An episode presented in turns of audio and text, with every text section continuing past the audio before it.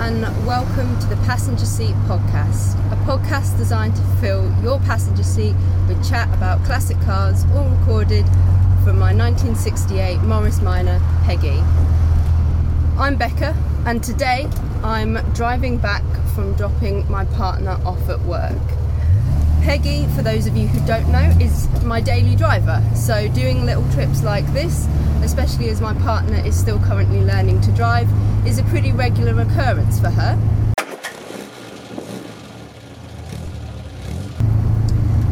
My quirk of classic car ownership that I'd like to kind of reflect on in today's episode is how lovely and friendly a lot of other drivers are towards classic cars. It's not always the case, but usually they're quite forgiving, friendly, and helpful when something doesn't quite go to plan, which can often be the case when you're driving a classic car.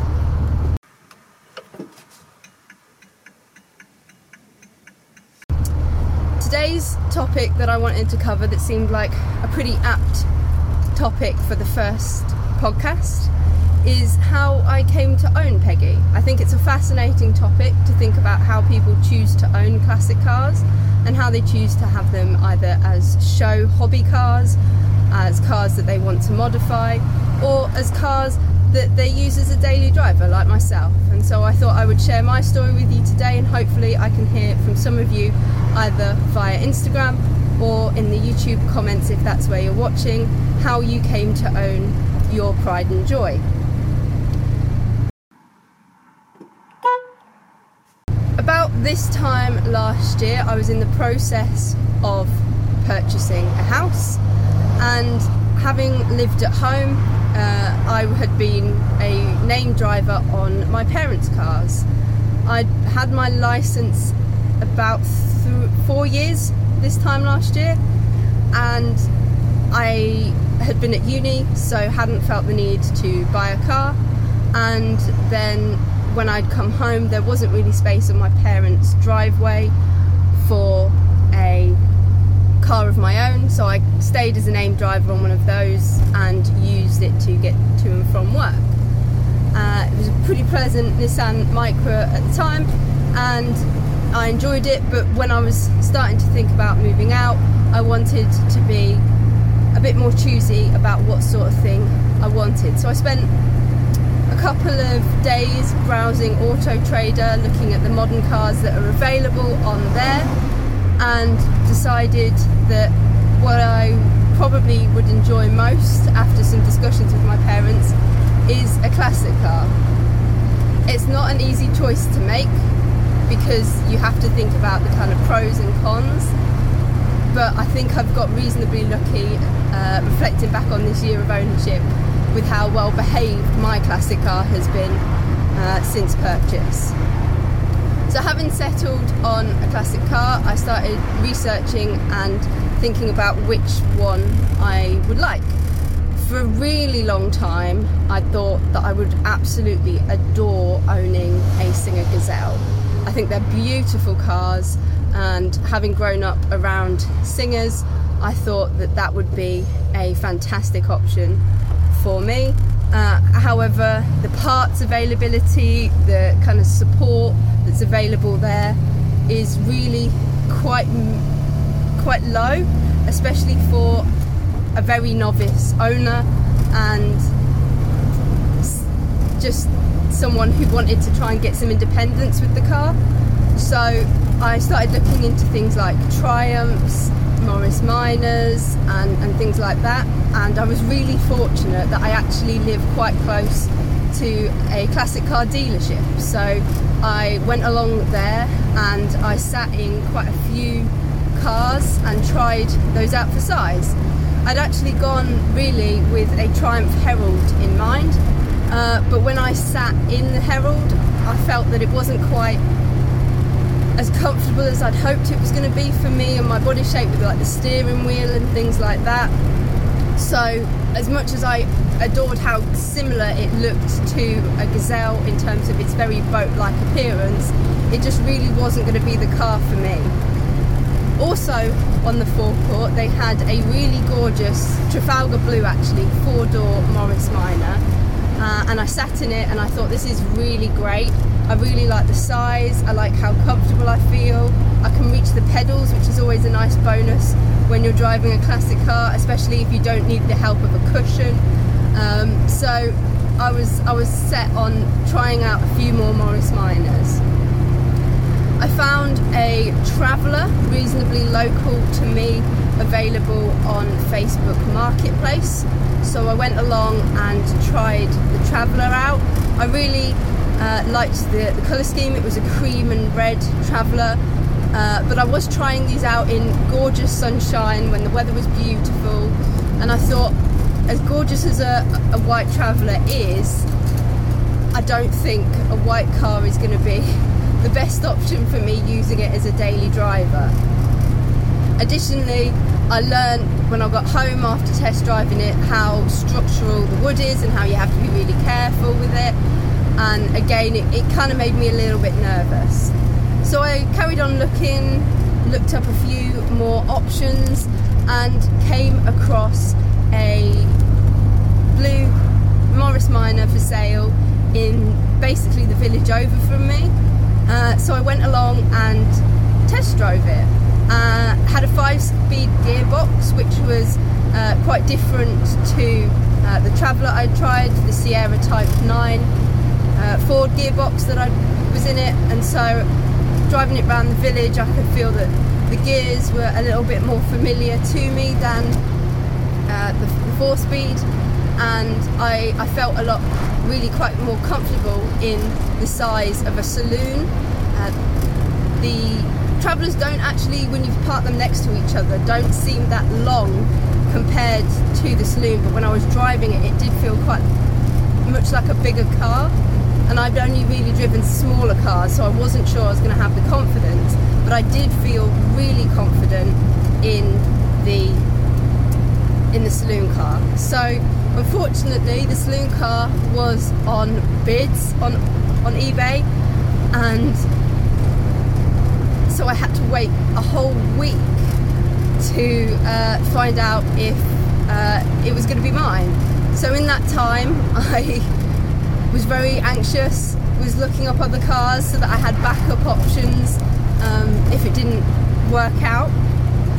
And especially as when we'd gone and spoken to the gentleman, he'd said that actually there was quite a few people interested, even messaging him from like Kent and things like that. So we're willing to really travel for the car. So I was pleasantly surprised when it rolled round to the Saturday auction that I won. Uh, I was the only person who bid on her, and because it was just decided by a lot of people that making that that journey, likely on a train in still a pandemic, was not going to be the best option for them. So living literally the village over had really worked to my benefit here.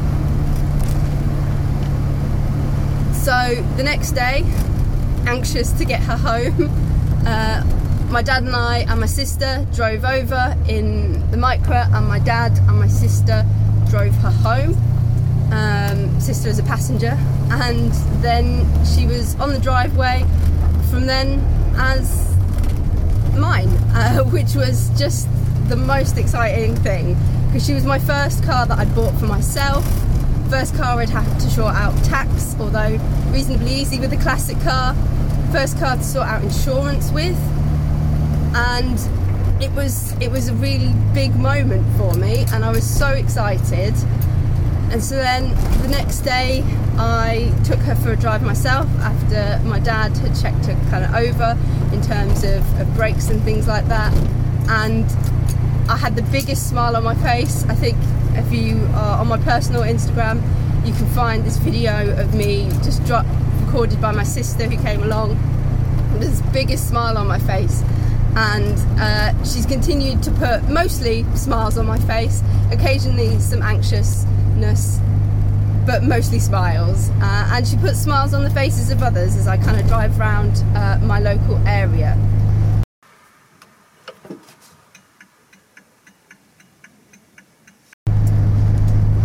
Now, having gone through the experience, some recommendations I might make for others include not getting attached to cars very quickly. When I was looking on Facebook and on eBay and, and places like that that I saw the cars for sale, I saw I kept seeing really beautiful cars getting attached to them and thinking, oh, it'd be so good to drive that. And then finding out that they'd already sold when I messaged the seller, uh, and they were in, or they had someone coming tomorrow. And if it didn't happen, then they'd get in touch. Uh, but they never did because obviously these were very beautiful cars. Uh, and this time last year was a really big time for people wanting to buy classic cars. And so I would get really attached to the idea of owning a car and then it falls through and then feel really sad and get back on it. Uh, and it was emotionally exhausting. So definitely try and keep a level head. I would also make sure that you check out the clubs. Clubs can form a really big part of being a classic car owner.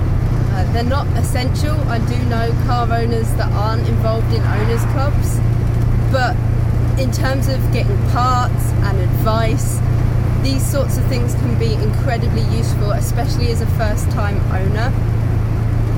I know that several times a quick message in the Facebook group for the Morris Minors Owners Club has saved me. One time I was even able to just pop outside during my lunch break and fix an issue because of the support of the Facebook groups. Another thing that I would recommend you do is take someone who knows more about cars than you, especially if you're a first time buyer. Once you've got the car, there's a lot of learning that you can do, but if you've picked the wrong car in the first place, it can be really difficult for you to turn it round. So I really recommend taking someone who's owned cars before of that era, knows what to look for, and also making sure you've done a little bit of research as well so that you are familiar with what you're looking for. I'd looked and knew that kind of underneath and things were really important and uh, to look for ROS and things like that and where to look for them on the particular models of car that I was looking at.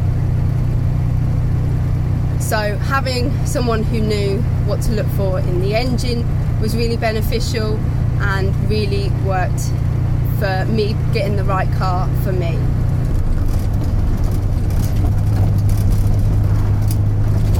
I'd also recommend test driving quite a few cars, probably more than even I did, to be honest. I test drove quite a few um, and got a feel for what I liked and what I didn't like. Even just sitting in a few cars and getting getting a feel for what feels comfortable to sit in because if you're going to be using it as a daily driver, you're likely going to be sitting in it for quite some time. I took Peggy to Wales last year and I was incredibly comfortable for the three hour trip. Um, we did have breaks, but I was I was comfortable and I don't think I would have been in some of the cars that I had sat in. So make sure that you you've, you've got something that you're really sure about. So that brings to a close today's podcast. Hopefully, you've enjoyed my little story time about how I came to own Peggy. Like I said, I'd really love to hear how you came to own your cars, and I'll be back again next week with another podcast. So drive safely and happy motoring.